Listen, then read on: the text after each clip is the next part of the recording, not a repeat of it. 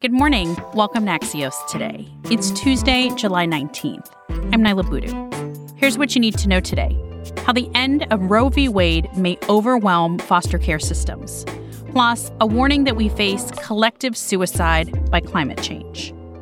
But first, inflation is bad, but a recession could be worse. That's today's one big thing. We're struggling with two things right now high inflation and the possibility of a recession. And some economists are arguing that the steps being taken to ease inflation could actually cause a recession. And would that be even worse? Axios' Emily Peck joins us now with the big picture. Hey, Emily. Hey, Niala.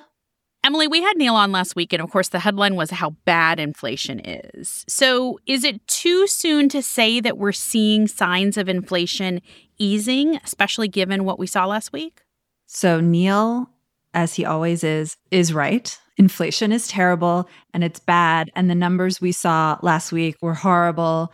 But yes, there are a few signs that relief could be in sight. The prices that companies pay for commodities like lumber are coming down. If you drive, you know that gas prices have come down quite a bit over the past month. Those changes weren't reflected in the numbers that we saw last week. Those were June numbers. It's July now. These are signs, possibly, that inflation will ease a little bit. But of course, as I said before, Neil is correct. Inflation is quite bad.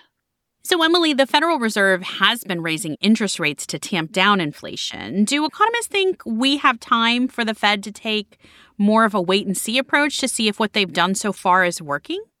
So, I mean, what the Federal Reserve is trying to do, like big picture, zoom out, is to cool off demand and slow down the economy. Less demand, prices should moderate.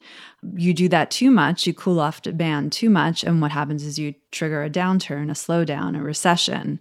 And a recession is not good, Niala. So all eyes really are on the Federal Reserve next week when they're expected to announce another rate increase, probably of at least 0.75 percentage points. Right. So, how much worse is a recession for everyone versus high inflation? I mean, this is the crux of the controversy. The economists that I spoke to who tended to be on the progressive side, they say a recession would be worse. It would throw a lot of people out of work. Even those who didn't lose their jobs would lose a lot of the leverage. You're less likely to get a raise. You maybe you can't switch jobs as easily anymore for college graduates and people trying to enter the workforce you know there's less opportunity and that that kind of downturn and recession can have long lasting scarring effects what are economists and what are businesses thinking now when they are polled about the likelihood of a recession? Has that thinking changed at all over the past couple of weeks? It's really all over the place. I get a lot of notes in my inbox where experts are saying there's a 50% chance of recession, which, I mean, there's not much you can do with that. If someone tells you there's a 50% chance of rain, what do you do? Do you take an umbrella or not? No one really knows what's going to happen is the honest truth. I know you're not supposed to say that as a markets reporter but the more rate hikes we see i think the more danger of triggering a recession we're in. Emily peck co-writes the axios markets newsletter. Thanks emily. Thank you. Back in a moment with how the end of roe v. Wade could bring things from bad to worse for foster care systems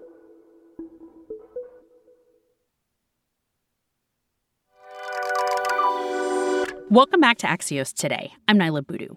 Underfunded, overstressed U.S. foster care systems could be facing more pressure from the overturning of Roe v. Wade. The 400,000 plus kids currently in foster care already face a shortage of placements, low high school graduation rates, and disproportionately high rates of incarceration and homelessness. Here to dig deeper is Axios' justice and race reporter Russell Contreras. Hey, Russ.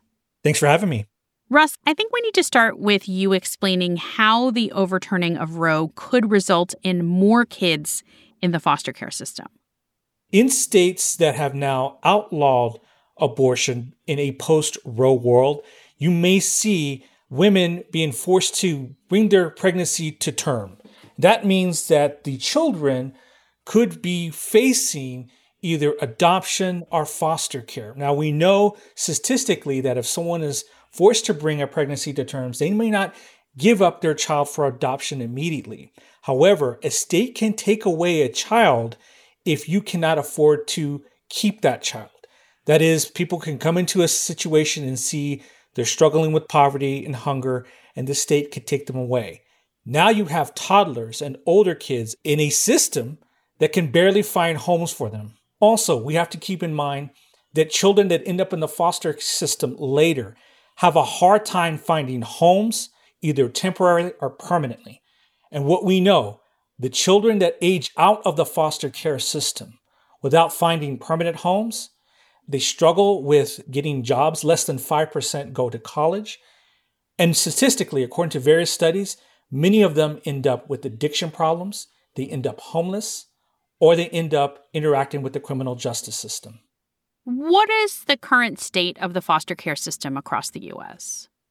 Right now, because of surges and drug addiction by biological parents, foster care systems have been overwhelmed. They've been struggling with capacity issues, putting children in emergency shelters, hotels, out of state institutions, and youth prisons. In one system in Virginia, the state is having to force children to sleep in state government offices due to a shortage of foster homes.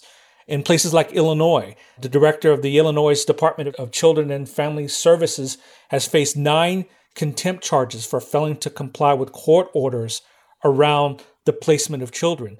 So, overwhelmingly, across the country, states are struggling with their current foster care systems and finding homes and finding safe environments for children. This is about to get worse, according to some experts. What efforts are we seeing to shore up these systems or better protect these children? Right now, states are struggling. Some anti abortion advocates are saying they will set up structures, religious based structures, to find homes for children and saying they will provide care for free. You know, there is a group called the Christian Alliance for Orphans, and there are programs like Jonah's Journey or Together for Good. They provide free volunteer foster care system. And I've seen a number of others pop up here and there. But the reality is, without an influx of new money, of new strategies, of new plans, these overwhelmed systems today that can barely survive, they're going to be see more pressures. They're going to see a, a lot of new um, influx of children, and these systems right now are surviving on rusted nails, old rope, warped screws. If you add any more pressures to these systems, they're going to explode. And we may not see the hard effects of this explosion for decades, but we will feel them. Russell Contreras is the Justice and Race reporter at Axios. Thanks, Russell. Thanks for having me.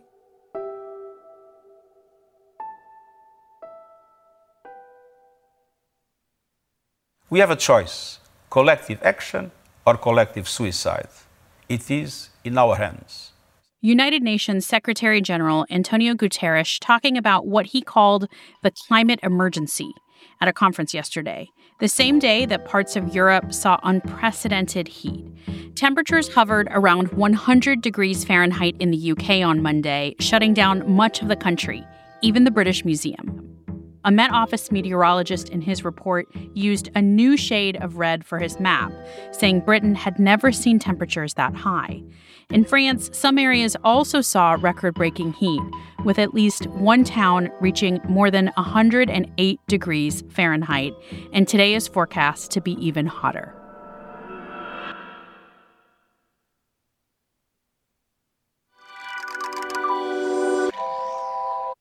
That's it for us today. Remember, you can always reach me and the team by emailing podcasts at axios.com or you can text me at 202 918 4893. I'm Niala Boodhoo. Thanks for listening. Stay safe, and we'll see you back here tomorrow morning.